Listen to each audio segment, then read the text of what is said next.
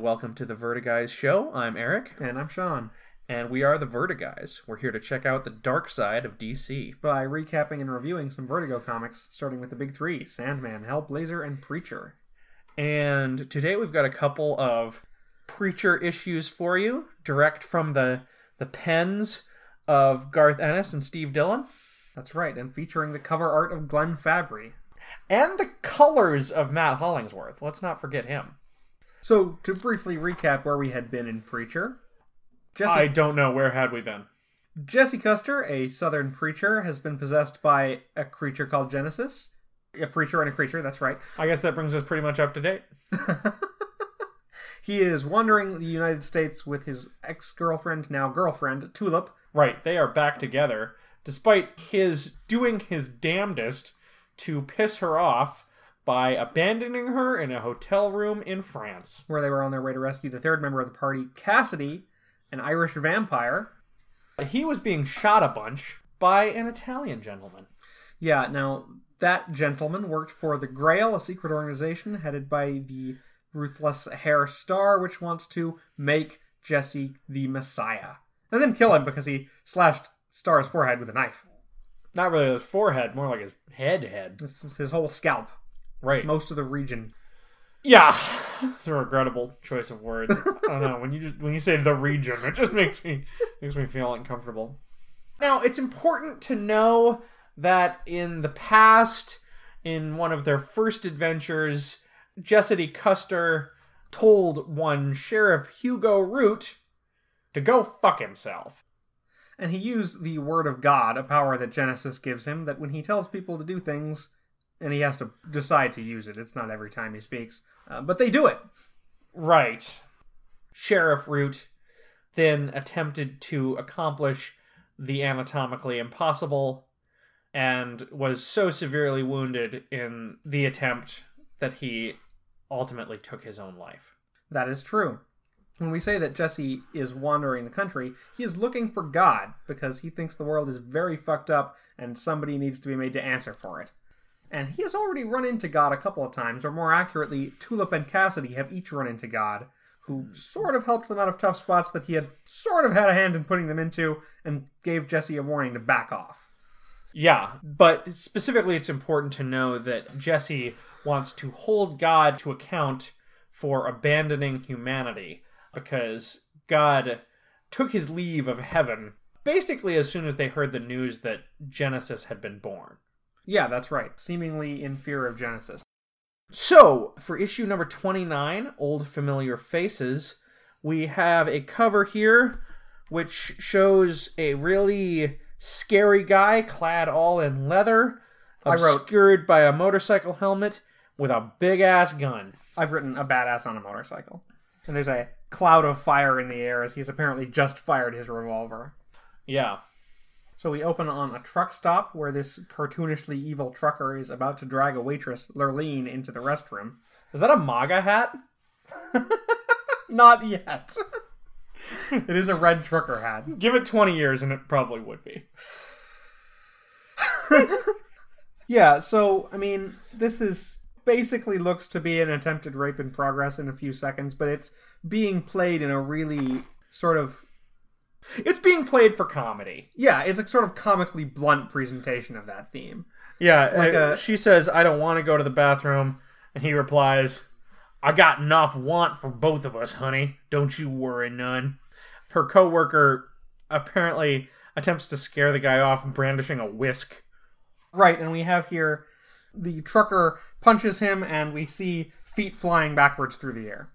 Yeah, and the reason that the book is able to play this for comedy, and it works as well as it does, which is to say not great, but it's not a complete train wreck either, is because this guy's attempt at violence is derailed by a somewhat ludicrous character. Right, the scenes in the truck stop are intercut with this motorcycle badass that we saw on the cover riding along. He sees what's happening, walks in. The trucker turns around from having punched the coworker as he hears ka-chack, and he sees the biker with a big-ass revolver right in his face. The biker gestures for the door. Yes, sir, right away. And he runs out. Lurleen is delighted by this turn of events. Oh, sir, thank you, thank you, thank you. How can I ever repay you? No problem, man. He takes off the helmet, and Lurleen loses her lunch. It's Arseface. Sean, who's Arseface? Okay, Arseface is Hugo Root's son. He had attempted suicide with a shotgun and uh, failed, leaving him with a severely disfigured, sort of centrally puckered up face. And this brings us to our title page, Old Familiar Faces. It's worth noting that in the first story arc of Preacher, way back at the very beginning, Cassidy said his face looked kind of like an arse, giving him the name which he has used since. And after Hugo Root committed suicide, Arseface swore vengeance on Jesse Custer. Okay, so we cut to a different diner where our heroes, the uh, central three characters, Cassidy, Tulip, and Jesse Custer, are having some dinner. I want to point out here that one of them orders French onion soup, implying that Tulip is still a vegetarian. I was actually going to point out the exact opposite. I was going to say the three orders are French onion soup, a cheeseburger, and a chicken pot pie. None of those are vegetarian foods. French onion soup's not a vegetarian food? It's made with beef stock, isn't it? I suppose it's made with beef stock, but it doesn't contain meat. I think French onion is what she ordered in the first diner when she said she was a vegetarian at the beginning of the comic. Well, if you say so, French onion soup is a beef soup. I mean, you know? It is. But yeah, we both had that thought, I guess. The cheeseburger is presumably Cassidy's, since he likes bloody beef. There is... and hates gravy, as we will soon find out. Some friction between Tulip and Cassidy here, left over from what transpired between them in the previous story arc. He asks for the sugar because to reach for it would require him to put his hand into direct sunlight, and Tulip says that he can get it for himself. Right. Now, in the previous story, after being rescued from the Grail, where he had been captured in a foolhardy attempt to save Tulip's life, Cassidy confessed his love to her in secret, and nobody has told Jesse about this. Yeah, she did, however, tell her good friend Amy, who proceeded to treat Cassidy like the rat he was being. Yeah, and she also told Cassidy that by no means was it happening. Right. So they are chatting about their mission. Jesse wants to head out west in search of the Navajo, who he believes can help him unlock knowledge that Genesis has that has not been shared with him. He was instructed to do this by an angel during the Masada story arc a while back. Yeah, that's right. We're basically gearing up for our first big bit of trouble for our characters since Masada. But we've had several issues of... not filler, but several issues of kind of downtime since then. We had a flashback where Cassidy told us about his life. We had the introduction of Amy, which was, you know, mostly a story about the group hanging out, drinking in bars and talking. Yeah. And yeah. We also had, if you chose to read them in this order, the specials about the uh, Saint of Killers and Cassidy's past. Yeah, so it's been a while since the comic fell into the watching the good guys kick some ass mold that we so enjoyed. These two issues are sort of the first half, the building half of the next big fight. Right, what's going to be the New Orleans story arc. Now, on the next page, we get what I think is a kind of a common trope in fantasy and speculative fiction, especially like urban fantasy and speculative fiction, which is the sort of lampshade joke, I call it. Oh, yeah, you mean here where Cassidy points out that the whole quest they're on is really weird? Yeah, he just sort of enumerates exactly all the reasons why the story is ridiculous or bizarre, and the three characters make light of it. That's something that you see a ton in genre fiction. Yeah, Cassidy points out that this whole thing is weird, Jesse points out that Cassidy is a vampire, and Tulip expresses her ongoing displeasure with Cassidy by pushing his coffee into the sunlight. You know, she says, seeing as we're talking about recovering memory and that sort of thing, have you thought about seeing a shrink? And Cassidy and Jesse both look at her like she has two heads. Well, shrinks are for assholes. Couldn't agree more, mate. Assholes. Tulip asks why, and Jesse says, Hmm, because all they do is charge a goddamn fortune to listen to folks spew out crap they ought to be able to figure for themselves, or else convince them their granddaddy fucked him in the ass, and before you ask, no, grandma made soup out of him before I was born. Aye, and that repressed memory stuff's bollocks anyway. It's just a dickhead license for rich people, you know. Me da smacked me, so it's okay for me to act a prick. Right. So who turned the volume of ignorance up to eleven? Yeah, I kind of liked here how Tulip is is not having their ignorance. Although, repressed memory stuff is kind of bollocks, as yeah, he said. Enough. That was a definite problem with psychology in the in the nineties. Especially as it appeared in speculative fiction. But she's right, and good for her for kind of standing up against the absurdity of what they're saying here. Although on the next page, she kind of caves rather easily. Yeah, well, she points out here that Jesse is willing to undergo whatever drugs or mysticism that the Navajo might suggest for him, but not see a professional. Yep. Why? Because shrinks are for assholes. I give up, she says. Now Cassidy has an idea. Voodoo. You want to know what's in your head? Voodoo. I know a bloke in New Orleans who can do this thing like possession almost, where he steps into your mind and looks around and finds out what's wrong. It's fucking amazing. Right, Cassidy doesn't know whether this is an example of real magic or just some kind of hypnosis, but he's pretty sure it works. People come out of this trance knowing what their problems are. And Jesse's into it. New Orleans is a lot closer than Arizona. And more appealing. Tulip reminds them that Cassidy's last old friend turned out to be a serial killer.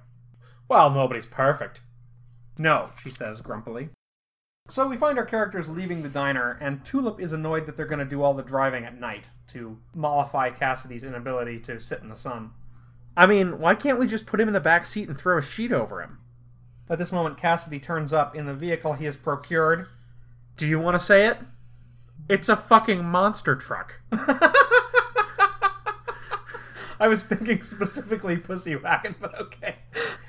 That's what they call the truck in Kill Bill, right? Yeah. Okay. I think that's like actually Quentin Tarantino's car or something. Oh, God. I am one hundred percent sure that Jules' wallet, which says bad motherfucker on it, was Tarantino's wallet at the time. Oh, okay. Maybe that's the bit that I'm thinking of. Right. Although maybe it's both. You know? Could be. Could be. Yeah, so Cassidy has this massive purple pickup truck with flame decals. Monster truck is not far off. Meanwhile, in another diner, Arseface is regaling the waitress with his complete history and scaring away every other customer who comes in in the process. Yeah, Arseface says that his father was a good man until Jesse Custer and his vile mob destroyed him. Now, this brings us to what might be one of the best panels in the history of the This of is the one of my favorite book. Panels. In his imagining of Jesse, Tulip, and Cassidy, Jesse is setting fire to an American flag, and Cassidy is giving the finger while wearing a t-shirt that says, I heart Libya. Right, he describes Cassidy as some kind of foreign guy, and apparently doesn't remember where he's from. Anyway, yeah, he recaps that Jesse destroyed his father, and he took the name that Cassidy gave him, Arseface, and is out to get his vengeance on Custer. He'll look up, and the last thing he'll see will be me. Justice, vengeance, Arseface. Of course, everything that Arseface says is translated from his near-indecipherable speech, because being that his face is all messed up, he can't really enunciate very well anymore. Right, his jaw and teeth are basically destroyed, he can't speak well. In this issue, he is given subtitles. Hello, my name is Inigo Montoya. You killed my father. Prepare to die. Back in the pickup, we have the gang arguing over music. Yeah, they can't agree what tape to put on. There's sort of like a montage here. Every time they put on something that one person loves, everyone else hates it. Except the one thing they can agree on is apparently fucking Flashdance. Right. So Cassidy wants the Clash. Jesse says you can't go wrong with the King. And Tulip's music of choice is nine millimeter Goes Bang by Boogie Down Productions. Cassidy retorts by referring to her as M C Turnup. And the page ends with all of them singing along to Flashdance together.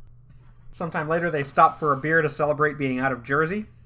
Unbeknownst to them, a figure in black motorcycle leathers and a motorcycle helmet is approaching the bar. Jesse says he's glad to be headed south. It's like going home. Tulip and Cassidy give him some static on that. They remind him that both Angelville, where he grew up, and Anvil, the town where he was a preacher, were both terrible. If I'd had to face that pack of goat rapists every Sunday, I'd have put a bleeding gun in me mouth. Liquor store sold a less drastic alternative. Besides, you're exaggerating, both of you. Point is, the South is generally where I'm happiest. I've been to California, I've been to the East Coast, I've been all through the desert, hell, I even went to goddamn France once. But there ain't anywhere I feel more at ease than Texas. Sometimes home is just home, and there's no use fighting it. I thought that was kind of interesting. The way he puts it, like, I've even been to France once, as if they didn't know about that time. Yeah, that's true. I want to point out here that Cassidy retorts, I don't know, I've successfully fought mine all my life. Arseface seems um, not to notice them, walking past to go to the bathroom. Yeah, which is just... which is hilarious. He rides up with all the build-up, and then he just walks right past them. Yeah, I guess. It's kind of difficult to tell, especially since we can't see his eyes, if he's got a plan here, like if he's seen them yet, or if this whole thing is just happenstance. Oh, I see. I see what you mean. The sort of punchline on this is the panel at the top of the next page, showing him opening the door on a bathroom stall. Okay, if you saw that as a punchline, I didn't find it particularly funny. Jesse, meanwhile, is going on about the Texas sky and about the history. You ever go to San Antone? Hell, they got the Alamo right there in the middle of town. That is foreshadowing. The Alamo is going to play a major role in a storyline that happens later in the book. Cool, I did not know that. Jesse also prefers the food in the South. Biscuits and gravy are among his favorite things. You mean that gray stuff they make out of bacon fat? For Jesus' sake, Jesse, it tastes like fucking semen. Or... so I'd imagine. But Jesse says the best thing about the South is how life can get interesting real fast. Tulip says that's less the state of Texas and more the state of Jesse Custer. Then they start talking about God. Yeah, Cassidy is saying that their quest is too big, too abstract. I know what you are saying and everything, but I still can't get my head round it. Finding God, punishing God. It's too big, too abstract. Yeah, that's what you said he said. Yeah, I, I call him like I see him. He did wrong. He fucked people up. He has to be made to face it. You look at it that way, he's just another son of a bitch. Cassidy points out that God is the creator of the universe, to which Jesse replies, all the more reason he should do right by it. It doesn't matter what they believe anymore, Jesse says. They know God exists from experience. But after creation, he quit on them, and Jesse calls that a betrayal. As well as that, adds Tulip, he killed me and brought me back to life just to try and scare Jesse. He made my death a completely meaningless violation. I think he's a piece of shit. Well, they finish up their beer, Cassidy goes off to fill up the truck, Tulip to buy smokes, and Jesse to the restroom, where he walks right by Arseface in the stall unseen. Yeah, although one wonders if this is where he first becomes aware of them, because Jesse does speak. He says, God damn it, some things never change, when faced with the airdryer. Yeah, now here's a bit that I like. As he heads out of the bathroom, he runs into Tulip, who has the cigarettes. Sir's cancer. Yeah, I liked that too. As they head out of the bar, Tulip suggests that Jesse won't see a shrink because he's insecure. Haven't we already had a conversation about insecurity? Yeah, and she says as much. She's like, relax, Reverend, I've heard this rant. When he says, did it ever occur to you that what you call insecure, I call not taking any shit? They're interrupted by, Jesus, fuck! Cassidy points behind them, where Arseface is pointing a big-ass gun at Jesse's head. It's time for the Venom of Apple! Meanwhile, in New Orleans, another gun. A woman is pointing a gun, pulling the trigger on empty chambers over and over. You son of a bitch. Fuck you. And as she steps closer and closer to her target, we see that it is an old Polaroid photograph of Cassidy. Oh, shit! That brings us to Preacher, issue thirty. Good times rolling. On the cover we have sort of a noisy club or concert. Jesse and Cassidy having a great time with Arseface between them. It almost kind of looks like Mardi Gras. Oh yeah, because this woman is definitely wearing some kind of feathered carnival hat. And there's like a mascot behind them too. Jesse has on a shirt that says, "I'm with stupid." Cassidy has on a shirt that says, "I'm with ugly." And Arseface, standing in the middle, is wearing a t-shirt that says, "Hi!" So picking up right where we left off, Tulip draws on Arseface, ordering him to drop it. First, we get a great spread of the four principal characters in this scene. Individual panels of a detailed look of the faces of Arseface, Jesse, Tulip, and Cassidy in this moment. Yeah, Tulip showing noticeably more uh, anger and revulsion here than surprise. Yeah, I, I think she's showing a little bit more grit here than either Jesse or Cassidy as well. The Tulip has her gun pointed at Arseface, but Jesse tells her there's no need. Because it's Arseface. Tulip and Cassidy start losing it, laughing even as the guns are still being pointed. Arseface entreats them not to laugh in his usual broken English. Now Jesse is laughing too. "I'm Tanya! I'm deadly serious!" Meanwhile, in New Orleans, the woman aiming the gun at the photograph, she asks someone over the phone how she'll know if the voodoo is working. The voodoo, that is to say, that she's trying to perform by pointing the gun at the photo and pulling the trigger. She reveals that she's been doing this for months. Right. Or over a month, I guess she says. Right, and we learn from the conversation that the voodoo expert is the boyfriend of the woman that she's talking to on the phone. "I want to be sure the son of a bitch is suffering. I don't think it's fair for him to get away with what he did to me." And as she said this, we get a reveal that lets us see both that this is Dee, who we first met in Cassidy, Blood and Whiskey, mm-hmm. and that she's wearing an eye patch. Man, what a jerk. Yeah, Cassidy did something real bad. Back on the New Jersey border, Arseface says that Jesse killed his dad. "He died? Well, I didn't exactly mean for that to happen. But as I recall, your daddy wasn't too friendly to me neither. In fact, if you were to think about it, you might realize your daddy wasn't a real nice guy. And you might realize you don't really want to shoot anybody, too." We get a flashback here. Arseface is remembering his father beating him with a belt. As in front of Jesse, he uh, tears up and lowers the gun and falls to his knees. "I'm sorry." "I'm sorry, too, son. It's okay." Inside, we find the gang buying Arseface a cup of coffee, which he leaves most of on the table. Jesse asks his real name, and his answer is... "Alpha!" An attempt to say Arseface? Yes, that's what he's saying. Although his dialogue in the last issue, and earlier in this issue, was subtitled, in this scene it is not. Anyway, they reach the arrangement that they will give him a ride to New Orleans. The Big Easy. Right. He'd like to go home to Texas, but Jesse offers to take him as far as New Orleans. Excited, Arseface goes to get his stuff. Tulip asks why they're doing this. "Look, that guy is the dumbest, most pathetic son of a bitch on this earth. He is a testament to God's sense of humor. He is Arseface. But he's a scared, lonely kid a long way from home, and I just ain't got it in me to turn my back on the poor bastard." "I don't see why you didn't just tell him to shoot himself," Cassidy says, reminding us of Jesse's powers. "Hey, you didn't have to look in them big brown eyes." Tulip points out, "I don't know why you think it's so funny. You're the one riding in the back." "Suits me." And we cut to them inside the truck, and now Arseface is happily singing the song from Flashdance. And this is another example of what I complained about in our last Preacher episode. Okay. This is a joke that only makes sense if you just read the previous issue.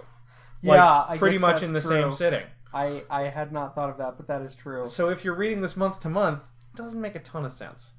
In the back of the truck under a tarp, we have Cassidy snickering. Oh, before we move on, I do want to point out that in the in the coffee shop conversation here, Tulip refers to Cassidy as McDracula. Oh, because he's Irish. Yeah. Not because he is like a fast version of Dracula. Right. No. Yeah. Not like there are five of them available on Happy Meals.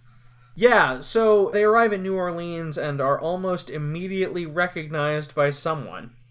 That, that, that, that's him. "Where's your fucking phone?" Now, it took me a minute to realize that "where's your fucking phone" refers to, he's asking the waitress where the cafe's phone is, not asking his friend where his cell phone is. Yeah, because they don't have cell phones. Right. It's nineteen ninety-seven. Yeah, so they're in New Orleans. Cassidy wants beer. Really working on that quitting drinking, huh? Yeah, good point. Arseface agrees about the beer, even though Tulip points out he's underage, but Cassidy says no one's going to look at his I D. They also start to make arrangements to meet Cassidy's friend. Aye, he's meeting us at the place, and is he in for a shock? Guess so. No, I meant at me knocking around with the clergy. Meanwhile, in a posh upscale bar, a woman who does have a cell phone... Yeah, an early cell phone. Big blocky one. She receives the call, and we recognize this as Lily. Right. She's also from Blood and Whiskey. She's sitting at a very nice bar in sunglasses and a tight dress. Right. She was a member of Les Enfants du Sang, who had great connections because her father was a congressman. Yeah, that's right. We remember that. Yeah, and at the end of that story, Cassidy had killed the vampire that Les Enfants du Sang had built themselves around. Yeah, so she's got some reason to be pissed at him. She says she's glad to hear that he's back and she'll send someone over. We see on the next page who she's talking to. It's another member of the Enfants du Sang, and he is doing typical Enfants du Sang shit, hanging around in that musty old basement. Yeah, this is instantly recognizable to anyone who's read Blood and Whiskey as the Enfants du Sang uh, headquarters, the church basement that they hang out in. Yeah, and he seems to be having a naked chick lick up his blood. Well, he talks on the phone, yeah. And he's got a cell phone too, it seems. This is Jonathan, and Lily enlists him to tell Duke that Cassidy's back, and by no means to tell Mako. Mako was a guy that Cassidy had beaten up during Blood and Whiskey. Yeah, actually, he really just tossed him. Yeah. Now, I don't know about you, but when Lily starts calling her assistant Jonathan to get business done, I immediately went to Charlotte Pickles from Rugrats calling her assistant Jonathan. You know, I gotta tell you, I I don't think I could have produced the name of either Charlotte Pickles or her assistant. Fair enough. If I had been called on to do so. Before we get to the gang, we need to talk about the guy that Lily is meeting at the bar. Oh yeah, there's this guy there. He's kind of smarmy. He wants an eighteen-year-old single malt and a cigar. He also, from the look in his eye, seemingly wants Lily. Yeah, he comes up to her and orders her a martini. And he looks a lot like Pauly Bridges, but he is definitely not a cop or a gay man. In an outdoor cafe, Tulip, Jesse, Cassidy, and Arseface are waiting for Cassidy's friend Xavier. Yeah, Cassidy mentions that they parted under bad terms. How bad we talking about? You win the Millennium Falcon off him at cards? Or did you try and fuck his girlfriend or something like that? Tulip interjects. So Xavier turns up with his girlfriend Janice. Janice vaguely remembers Cassidy, though she doesn't think they've actually met. Maybe she knows him from Dee's photo? Right. He looks familiar to her, but she doesn't know why. Xavier can't stay long, so right to business. This must be a first, a minister of the Lord turning to voodoo for answers. I guess the Lord just ain't what he used to be. Jesse tries to explain the whole deal with Genesis, but he knows that it makes him sound a little shy in the hat size. It's okay. Remember, you're talking to a man who dances naked in the woods and talks to ghosts. Jesse explains that he needs to get at knowledge that Genesis, the spirit in his head, has. Xavier's never done precisely that before, but he figures they can pull it off if they get a spirit to possess Jesse. Are you frightened of snakes? Only if they dress up as werewolves. So Xavier explains his plan to have the serpent god Arpe Reposoir possess Jesse. It can see all the knowledge in his head, both Jesse's and Genesis's, and then Xavier will be able to ask it questions and get answers. And much like she did when Cassidy and Jesse were talking about this plan in the last issue, Tulip just has to interject. No offense, but you actually believe this? There was a very, very old lady who lived a couple of blocks from where I grew up. People would go to her for cures and things, laying a trick or getting one taken off, stuff like that. Sometimes it worked, or sometimes coincidence was on her side, depending on your point of view, but people believed in it enough to keep going back. I once plucked up the courage to ask her if she believed in it. All she did was smile, this sort of knowing, enigmatic smile, you know? So, do I actually believe, Tulip? And then he gives her a knowing, enigmatic smile. He goes on to say that he studied biochemistry and physics for seven years, heard some of what the top minds have to say, but he never heard any answers that he found more convincing than the ones that old lady gave. So they agree to meet up to do this tomorrow night, and Xavier makes to leave. Cassidy tries to bring up last time, and Xavier says, not now. That's not a conversation I want to have right now. And then, instead of ordering another drink, Tulip decides to head back to the hotel. Right. Once again, she's hesitant to spend a night out spending time with Cassidy. Yeah, even before Cassidy kind of soured things between them, she tended to retire and let Cassidy and Jesse have nights out on the town together. Now, Janice has instructed Arseface that the gumbo here is to die for, and I wrote in my notes, don't give that man soup. Tulip apparently had the same idea. As she leaves, she says, besides, I am not going to sit here and watch him eat gumbo. Yeah, exactly. She comes around to the same joke. At a bar, we find Arseface talking at length about the qualities his perfect woman would have to have. For me, good looks is not a part of it. Right, Cassidy interjects that he just likes tits. Yeah, uh, now we know that he likes Tulip, actually, so he's not being entirely candid here. What do you go for, Jesse? Pretty faces. And I swear, the trouble I've been in over pretty faces. You know your man here's a virgin, don't you? No shit. At the hotel, Tulip is reading The Wild Girls Club. This is a collection of columns by sex columnist Anka Radakovich. Yeah, and it seems like she's either got the door or the window open, and three members of the Enfants du Sang enter. Close the shutters, Millie. Hello. You assholes mess with me in any way, shape, or form, and I fucking guarantee you'll regret it. Duke replies to this by producing a switchblade.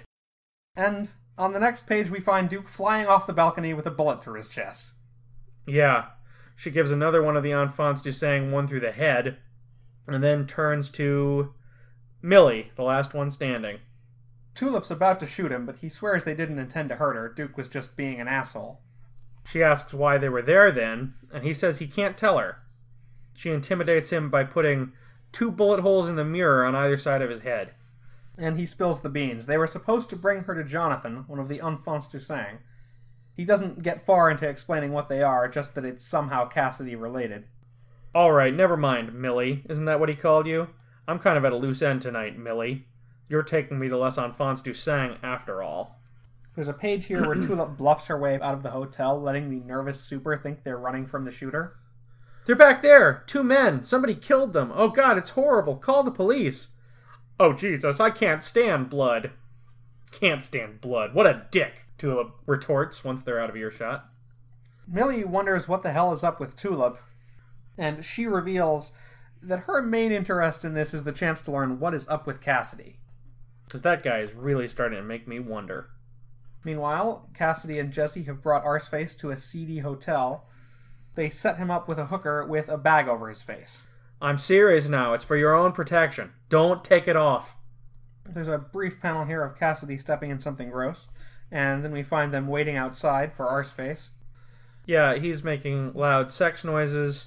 The prostitute says, hey, watch it, your bag's coming off, and then she gives a blood-curdling shriek. Right.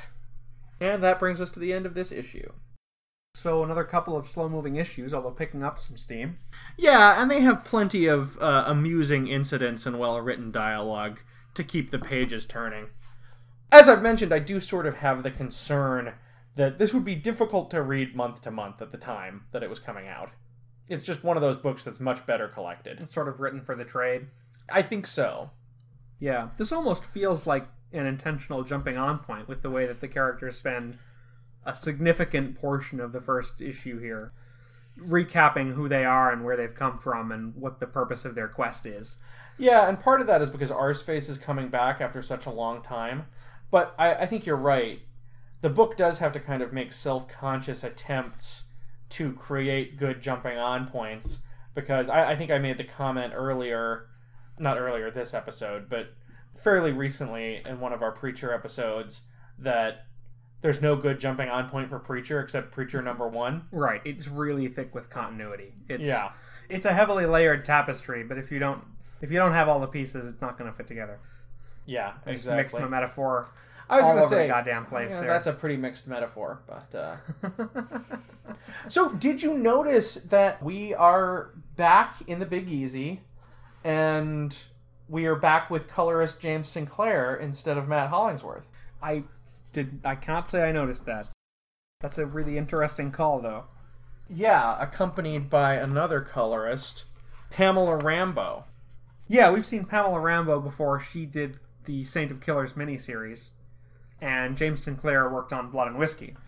Right. He did the colors for the last issue of Preacher-related media, where we were in New Orleans, and now the issue that we're back in New Orleans, he takes over colors again. That is probably just a coincidence, but maybe not. Yeah, we didn't spend a lot of time on it with Blood and Whiskey, but it had it had a distinct color palette among Preacher stories. It was a little uh, more vampiric, if you will. Well, yeah, yeah, a little more goth. It was darker and moodier. That's right, and especially in the one page where we're back in the Enfants du Sang's basement hideout, this issue really kind of slips right back into that vampiric color palette, if you will. Mm-hmm. This is pretty much building up to be a direct sequel to Blood and Whiskey. Yeah, that's right. We've got two characters who were introduced in Blood and Whiskey coming back. And we know why one of them is pissed at Cassidy, or at least we think we can guess. Or if you've read Blood and Whiskey, at least. I was sort of going to wonder, is it a story we can follow if we don't know, if we're not familiar with those events? Right. That would be Cassidy's killing of Icarius. Yeah. But we don't know why Dee is pissed at him yet. Yes, except it seems that he was a very, very bad boyfriend, since it looked like they were about to hook up at the end of Blood and Whiskey. Yeah, that's right. And much like Tulip, we are kind of left to wonder, what exactly has that guy been getting up to in his past? Yeah, with the last couple issues and Cassidy's confession to Tulip, we're starting to see that his mystique of brotherly loyalty is not quite as genuine as we might have suspected. And now we're delving a little more into some unpleasantness from his past. Yeah, Cassidy is becoming a much bigger part of this book. Yeah, I think that's fair to say. He was always something of a tag-along, something of an amusing character. He didn't show up at all in the Angelville story arc. That's true. And yeah, he's kind of here. He and his actions are kind of growing in prominence. Yeah, with his confession to Tulip, we sort of now have significant and dynamic relationships amongst all three of the main characters, and relationships that are going to continue to massively shape the story as it goes on. One thing that occurs to me that might be kind of interesting to talk about is we got some of this in, or maybe even we got more of this in the last story arc that we covered in our previous Preacher episode, but does it seem to you that this big quest that the three of them are on seems to be manifesting in a lot of uh, going to scenic cities and drinking in bars? Yeah, that's very true. That's you know, very making true. A night of it, as Tulip says. Yeah, they're like D and D characters in that respect, right? They have adventures, but they never hesitate to stop in a bar for a night or two on the way. Right. Although Jesse does call that out in this in the first issue that we covered today. He talks about how if he can get the information from Genesis's head, they can go straight to God instead of bumbling around hoping to bump into him. Yeah, and it's interesting that he should say that when Arseface's plan is to bumble around America hoping to bump into Jesse, and he does. Yeah, I suppose it's very cinematic in that respect. Characters who are looking for each other don't seem to have to look for long. Yeah. We should talk a little bit about Arseface, I suppose. I find him a very self-indulgent creation. Yeah, and he's kind of a joke in poor taste. Yeah, yeah, uh, absolutely. And I think that that's self-conscious. Like, Garth Ennis knows that no one would ever accuse him of having good taste. uh, and he's, you know, to a certain extent, he's he's going for shock humor with a lot of what happens in this book. Yeah, and it's not even necessarily the tastelessness that bothers me so much as the book trying to have its cake and eat it too. Play up Arseface as a genuine figure of pathos and then go right back to a joke where somebody sees his face and instantly vomits. Right. That's a good point. Well, like a lot of things, like Hair Star, who also is a focus in this book of both serious drama and ridiculous gross-out comedy. Another place where we kind of talked about the same sort of phenomenon was the sort of seedy New York underbelly that we saw in the first New York story arc. Mm-hmm. What is it, John Toole? Yeah, right. Detective Toole and Detective Bridges and, and Detective Bridges' strange sexual proclivities. Right, exactly. And Garth Ennis kind of using that as a basis for jokes in poor taste, but it's also a big driver of the plot. Yeah, true. You know, he's he's often kind of in this position of trying to have it both ways. And You know, his writing, I think, is fairly masterful, actually. So I say he tries to have it both ways. He mostly succeeds. It's only when you think back on it that you're like, wow, that's kind of uncomfortable. Yeah, yeah. I think maybe maybe with Arseface, the intention is that he will work both ways because Arseface is not aware of himself as a figure of pathos. Arseface is doing just fine as far as he is concerned. You know, he's he's not shy, he's not ashamed. Right, and he takes his quest perfectly seriously. Yeah, yeah. Uh, Even as the other characters don't take him seriously as a source of danger. Yeah. It also occurs to me that he tends to, at least in these two issues, he shows up and has very little impact on the plot. His showing up could practically have been skipped entirely to get them to New Orleans an issue quicker. I guess the thing that we get out of it is that we see Jesse resolve the situation without having to use either violence or the power of the word. Yeah, that's true. He just comes at Arseface with compassion and understanding. Yeah. A very limited amount of understanding, as he still kind of uses the guy as the butt of jokes, but but nonetheless. Yeah, but he certainly comes to him with more compassion than Tulip or Cassidy is showing, and he manages to diffuse him through a little basic human decency. Yeah, but I, I think that for Ennis, Arseface isn't like a means. He is an end. You know? uh, there are only, what, four, five characters that get special spin-off issues of Preacher, and Arseface is one of them. Uh, that's true. That's true. I mean, he's clearly like a staple character in this series, well, in the eyes of Garth Ennis. Yeah, I mean, Ennis. I think Ennis enjoys writing him and enjoys working with him. And I don't know, maybe for my taste, I find him a little too thin to support that. I can agree with you on that. Well, that brings us to the end of this Preacher-centric episode of Vertiguys. On our next Preacher-centric episode, we'll be wrapping up this New Orleans story arc. Biting into the snake surprise, so to speak. But first, join us next week for Sandman and the first part of A Game of You. Vertiguys is written and hosted by me and Sean. Our music is by Kelly Joyce Fielder. Sean produces the show. I'm on social media duty. If you like our show, you should check out our website at vertiguys dot blueberry dot com. That's B L U B R R Y. We've got lots more episodes plus show notes on every episode. Hey, we'd love to hear from people who are enjoying the show. We'd love to hear your questions, too. If you want to reach us, contact us on Twitter, at Vertiguys. You can contact me on Twitter, at BlankCastSean. You can reach us on Gmail, vertiguys at gmail dot com, or on Facebook, facebook dot com slash vertiguys. If you're listening to the show on Apple Podcasts, or whatever podcast software you're using, if you could be so kind as to leave us a positive rating and review. That'll help grow the audience of the show and spread the word about Vertiguys. But as always, thanks for listening. Thanks, everybody. Okay, I'm gonna, I'm gonna ask, because you used to say, hey, everybody, welcome to the Vertiguys show, and now you're kind of N P R-ing it. You're kind of, hello, and welcome to the Vertiguys. What's up with that? Because we have theme music now, and I don't think that the sad tone of the theme music really lends itself very well to segueing into hey everybody. I see. So you were you were trying to get the attention before, and now you're trying to come off of right of our somber theme. I know I'm kind of come off of our somber theme. Exactly. I don't want to sound like some mystical bad shit just happened, but I'm super fucking thrilled about it. Fucking pumped. I'm fired up. uh, okay.